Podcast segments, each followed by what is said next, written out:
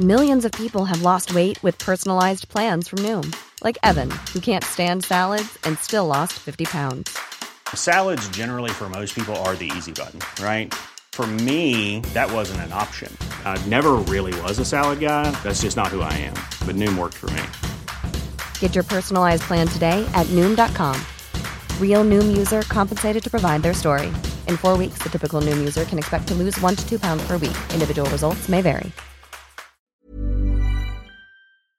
Halo teman-teman ganteng-ganteng Manchester United Podcast. Balik lagi bersama gua sendiri sekarang yang bakal bahas pertandingan Nottingham Forest lawan MU di semifinal Carabao Cup. Dan congrats buat MU yang akhirnya hampir dipastikan untuk ke final Carabao Cup sejak tahun 2017 ya. Waktu itu zamannya Jose Mourinho. Dan akhirnya sekarang kita udah mungkin bukan satu kaki lagi ya Tapi hampir semua kakinya ada di final Carabao Cup. Karena skor 3-0 kemarin dan menurut gua itu pertandingan yang sangat meyakinkan ya sebetulnya dari sisi skor meskipun dari penampilan kita bisa bahas nanti gitu. Cuma gua sekarang mungkin mau bahas dulu ya terkait pertama-tama bakal ke line up dulu yang mana sesuai prediksi gua bahwa MU di pertandingan semifinal ini bakal menurunkan full tim yaitu ada De Gea, Wan Bissaka, Malaysia, Martinez dan juga Lindelof kalau untuk backline ya. Yang mana mungkin kalau kemarin gua prediksi ada Varane tapi sekarang ada Lindelof. Dan kemarin gue juga mungkin prediksi Shaw ternyata Malaysia tapi dari tengah ke depan semuanya sesuai prediksi.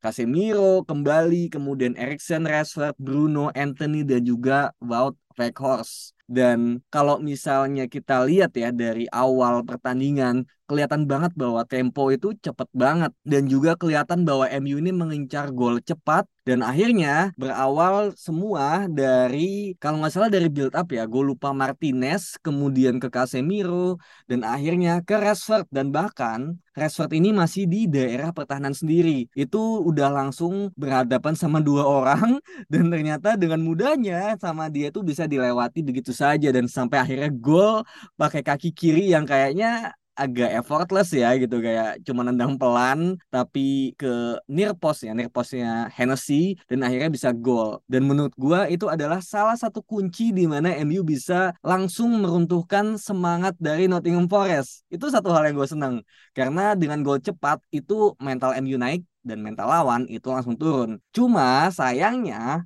setelah gol pertama itu dengan MU mengincar gol kedua ternyata Nottingham ini malah cukup baik permainannya gitu yang mana MU sering kehilangan bola dan puncaknya gue lupa di menit ke belasan atau 20-an yang mana dengan sebuah counter attack dari corner kick akhirnya pemain bernama Suric ya kalau nggak salah itu berhasil mencetak gol ke gawang David De Gea. Dan itu sangat bikin gue dan gue yakin fans MU semua itu marah gitu kayak anjir bisa-bisanya kebobolan lewat skema kayak gini gitu. Padahal MU udah menguasai dari awal dan harusnya tuh bisa menang mudah harusnya gitu. Cuma seperti yang udah dibilang dia saya kemarin bahwa di semifinal ini pertama kalinya akhirnya Carabao Cup ini ada yang namanya VAR. Dan ternyata VAR ini sekali lagi menolong kita semua. Dan golnya dianulir dan menurut gua again makin meruntuhkan semangat dari Nottingham Forest. Dan akhirnya di menit ke kalau nggak salah 45 ya menjelang babak pertama usai itu Wout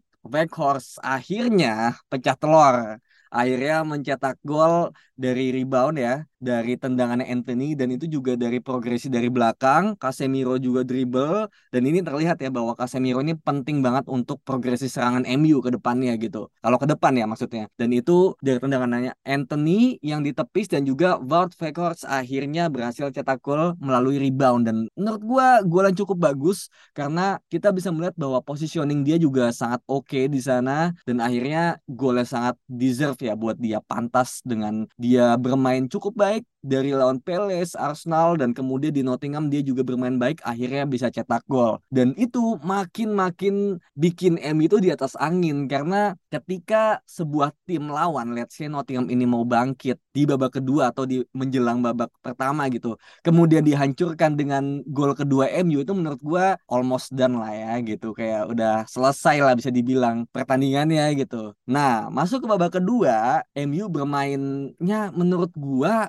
kurang oke okay ya gitu. Karena menurut gua makin berimbang dan ada beberapa pergantian yang menurut gue sangat diperlukan yaitu ada Garnacho, ada Fred dan juga ada Pelistri. Yang menurut gue dari pergantian ini Fred juga memberikan sebuah tenaga baru dan Pelistri juga memberikan warna baru di sisi kanan. Yang mana Anthony menurut gue dibilang main jelek enggak. Cuma apakah dibilang dia bermain maksimal menurut gua enggak juga gitu. Jadi menurut gua Anton ini masih bisa bermain dengan jauh lebih baik lagi tapi Pelistri kemarin menurut gua cukup menjanjikan dengan crossingnya ya yang hampir aja sundulan Wout Weghorst ini ternyata masih menyamping gitu. Cuma bisa kelihatan lah bahwa Pelistri ini salah satu kekuatannya adalah dia bakal wide main di sayap dan main di ujung dan dia bakal ngebawa bolanya itu bukan ke dalam tapi keluar. Dan and then dari situ dia bisa crossing. Dan itu kan biasanya tipikal kaki kanan kayak gitu ya. Kalau kaki kanan bermain di kanan itu biasanya kayak gitu. Dan akhirnya di menit ke kalau nggak salah 90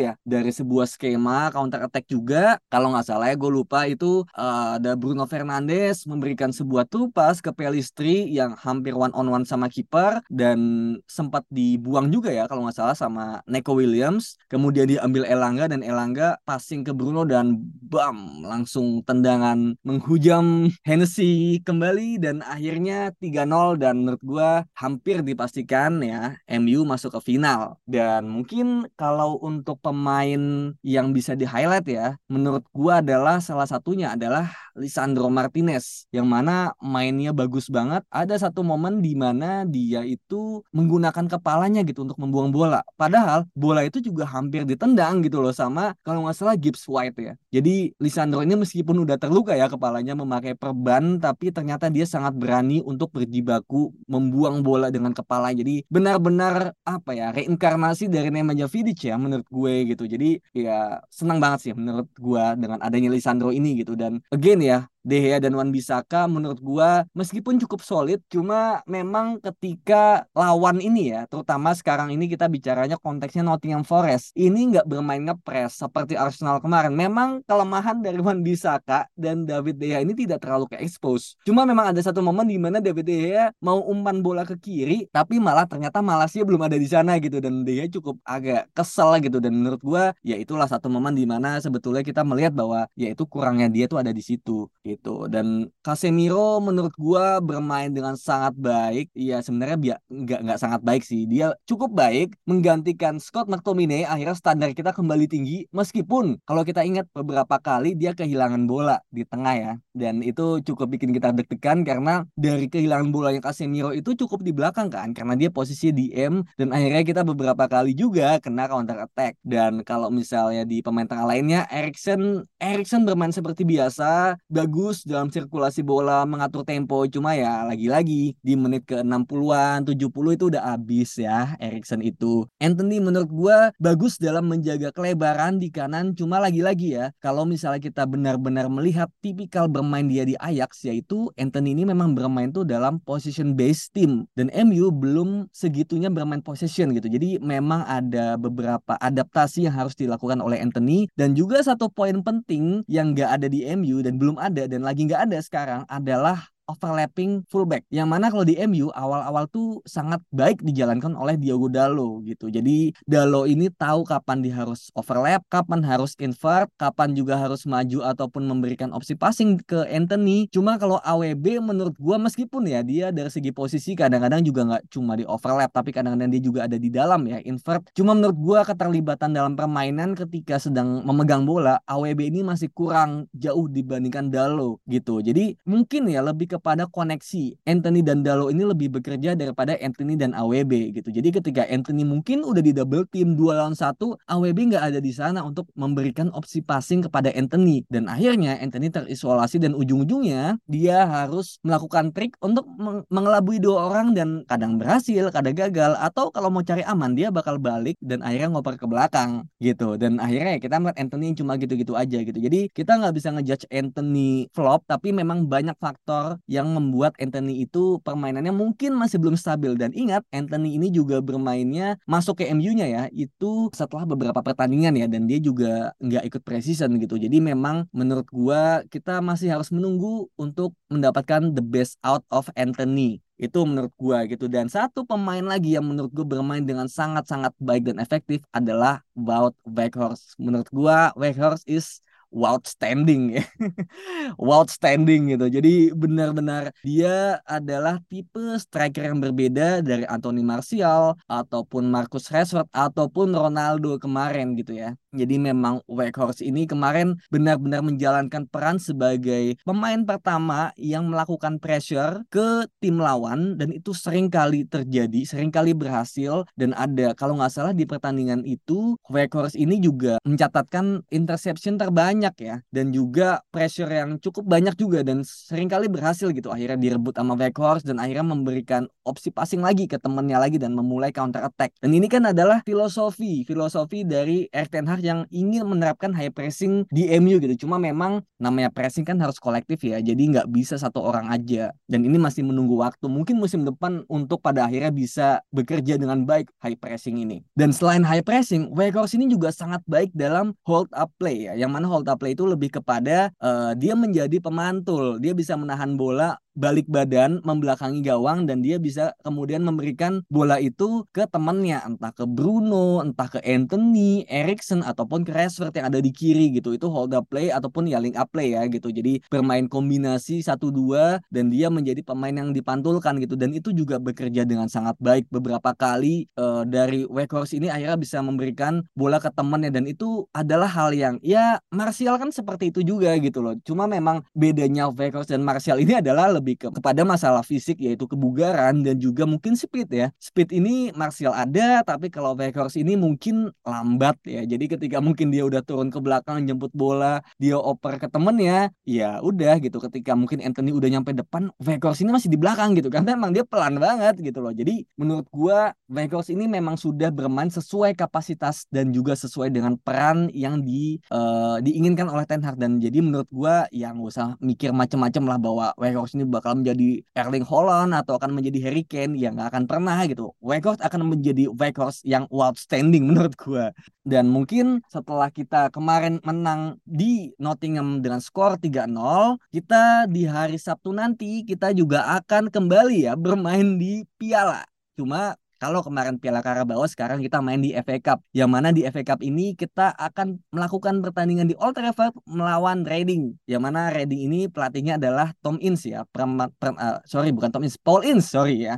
Tom Ince itu anaknya. Paul Ince ini mantan pemain MU pernah enam tahun bermain dulu ya di tahun 90-an kalau nggak salah atau 80-an dan menurut gue ini juga advantage ya bahwa MU ini di cup sering banget dapat pertandingan home sering banget jadi menurut gua ini adalah kans yang baik banget, yang bagus banget untuk MU akhirnya bisa melakukan sebuah rotasi yang mungkin bisa dibilang jangan semuanya, tapi setengahnya pun bisa untuk pemain cadangan atau pemain muda gitu. Menurut gua Reading ini adalah kesempatan yang bagus gitu untuk itu. Dan bermainnya akan di hari Minggu pagi jam 3 pagi ya lagi-lagi ya kita diuji ya dengan MU ini bermain di jam 3 pagi. Tapi ya nggak masalah lah asalkan MU menang ya gitu. Jadi jangan sampai kejadian lawan Palace kemarin kita udah bangun jam 3 ternyata kebobolan di menit ke 91 itu nyesek banget. Jadi menurut gua di Reading ini kan untuk bisa uh, merotasi sangat besar dan mungkin ya kalau misalnya memprediksi kuat yang akan bermain menurut gua untuk kiper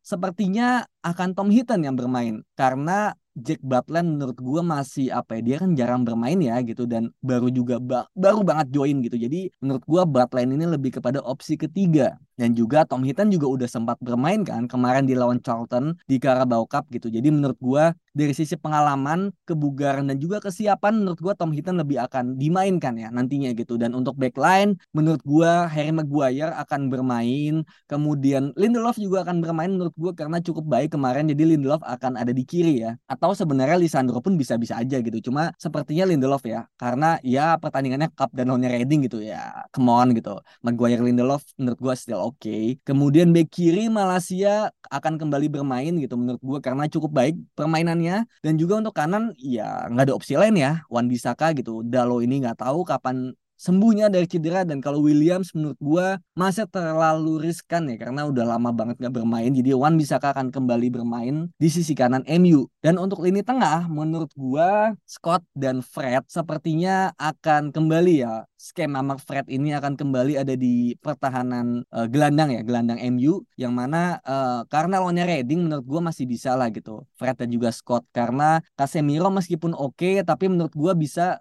lebih di babak kedua ketika untuk menjaga keunggulan atau untuk ya menjaga position menurut gue Casemiro bisa uh, bermain di sana gitu. Jadi Scott juga mungkin diberikan kesempatan lagi gitu untuk pada akhirnya untuk memanaskan uh, apa ya kebugarannya lah gitu, memanaskan uh, match fitnessnya dia juga gitu. Dan Erikson juga menurut gue harus diistirahatkan karena masih banyak pertandingan sampai akhir Februari. Apalagi kalau kita masuk final kita akan bermain tiga hari sekali gitu. Dan untuk posisi playmaker karena nggak ada opsi lain lagi ya menurut gue Bruno Fernandes Fernandes akan kembali bermain gitu di sana karena pilihannya cuma Bruno ataupun Erikson yang ada di sana. Kita masih butuh satu pemain at least untuk yang kreatif gitu dan ya cuma ada Bruno atau Erikson gitu. Jadi nggak mungkin di luar dua orang itulah dan untuk kanan dan kiri menurut gua uh, kiri menurut gua Garnacho. Garnacho sepertinya akan bermain dari awal karena beberapa pertandingan terakhir memang dia bermainnya dari babak kedua kan dan cukup bagus gitu. Jadi menurut gua Garnacho akan dari awal pada saat ini untuk mengistirahatkan Rashford sedikit gitu dan mungkin babak kedua akan bermain juga Rashford ya. Dan untuk kanan gua masih ragu apakah Pelistri akan bermain dari awal ataukah Anthony yang akan diberikan kesempatan lagi supaya mungkin confidence-nya dia naik gitu setelah setelah mungkin beberapa pertandingan dia belum mencetak gol lagi gitu meskipun dapat peluang ya. Dan menurut gue ada satu pemain lagi yang sangat terbuka canci untuk bermain yaitu Jadon Sancho yang mana Sancho ini kan lagi pelan-pelan diintegrasikan ya ke skuad utama MU gitu. Dan menurut gue dia butuh pertandingan yang tidak ada pressure yang mungkin tidak terlalu sulit gitu dan kemungkinan untuk menangnya besar gitu supaya mental Sancho ini juga tetap terangkat dan tetap dengan baik gitu loh tetap bagus gitu mental yang lagi dibangun kembali ini. Dan menurut gua dibandingkan pertandingan-pertandingan yang lain yaitu pertandingan lawan Reading ini adalah pertandingan yang terbaik untuk mengintegrasikan Sancho kembali. Apakah mau dari uh, starting langsung ataupun dari bench menurut gua nggak masalah. Yang penting sepertinya ya prediksi gua dia akan dilibatkan di pertandingan ini gitu. Dan untuk lini depan menurut gua yang nggak ada pilihan lagi ya selain Wout Weghorst gitu yang baru aja mendapatkan gol pertamanya. Dan semoga ya kemarin adalah first of many. Jadi di lawan Reading ini semoga dia juga bisa mencetak gol lebih lagi gitu dengan pressingnya, dengan kemudian link up dan hold up playnya dan Garnacho dan juga mungkin pemain kanan siapa pun itu gitu. Dan menurut gua Weghorst juga sangat bisa untuk mencetak gol. Dan kalau di Reading yang harus diwaspadai itu adalah menurut gua ternyata ada Andy Carroll. Dan juga ada yang namanya Hoylet Hoylet ini pemain yang cukup lincah di sayap, kadang di sayap kiri, kadang di sayap kanan. Jadi memang ya meskipun mungkin ini tim tidak terlalu bahaya ya, cuma memang Hoylet ini untuk counter attack-nya jangan sampai kita kecolongan gitu. Dan untuk Andy Carroll kita juga harus berhati-hati dengan bola atas, jangan sampai lewat skema corner kick atau dari free kick itu kita bisa kecolongan dari sana gitu. Dan Lindelof ya kalau misalnya bermain atau misalnya Martinez itu jangan sampai mereka berdua ini dijadikan objek yang uh, jadi makanan empuknya Carroll gitu loh. Karena meski meskipun Carroll ini adalah pemain yang bapuk ya bisa dibilang ya flop cuma yang namanya duel fisik ya itu adalah nomor satunya dia gitu keunggulan satu-satunya dia gitu. Jadi jangan sampai itu bisa dimanfaatkan dengan baik. Jadi pesan gue itu aja kepada pemain MU jangan sampai lengah dengan Hoylet dan juga Andy Carroll tapi untuk prediksi menurut gue seharusnya ya kalau MU bisa bermain dengan rapat bermain rapi disiplin posisi dan bisa klinis menurut gue sangat besar chance MU untuk bisa menang lagi. Dan skornya pun menurut gue bisa agak telak ya kayak kemarin lawan Nottingham juga. Ya tiga gol empat gol atau minimal dua gol itu adalah hal yang nggak mustahil menurut gue dengan apa ya uh, performa MU sekarang kebugaran juga yang lagi sedikit-sedikit dirotasi dan dengan angin yang sedang di MU sekarang gitu kepercayaan diri yang sedang tinggi menurut gue tidak mustahil bahwa MU akan again ya akan memberikan gol yang lebih dari dua dan semoga ya itu akan terjadi dan kita lihat nanti di pertandingan lawan Reading di Sabtu malam. Apakah MU akan menang dan lolos ke babak selanjutnya? Gue harap iya gitu. Karena memang FA Cup ini juga adalah sebuah piala yang memang pada akhirnya menjadi mungkin silverware kedua ya yang menjadi incaran Erik Ten Hag untuk gelar juara selain main Carabao Cup dan juga kalau nggak salah kalau kita mungkin rival watch ya sedikit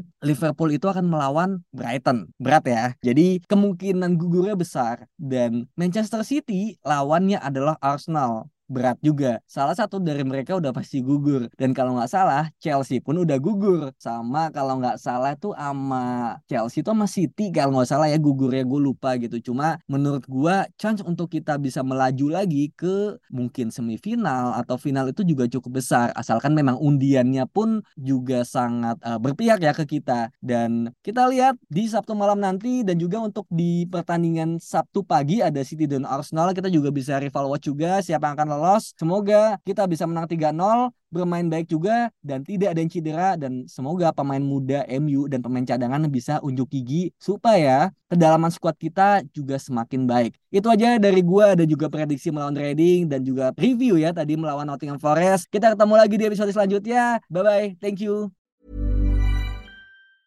Mom deserves the best, and there's no better place to shop for Mother's Day than Whole Foods Market. They're your destination for unbeatable savings, from premium gifts to show-stopping flowers and irresistible desserts. Start by saving 33% with Prime on all body care and candles. Then get a 15-stem bunch of tulips for just $9.99 each with Prime. Round out Mom's menu with festive rosé, irresistible berry chantilly cake, and more special treats. Come celebrate Mother's Day at Whole Foods Market.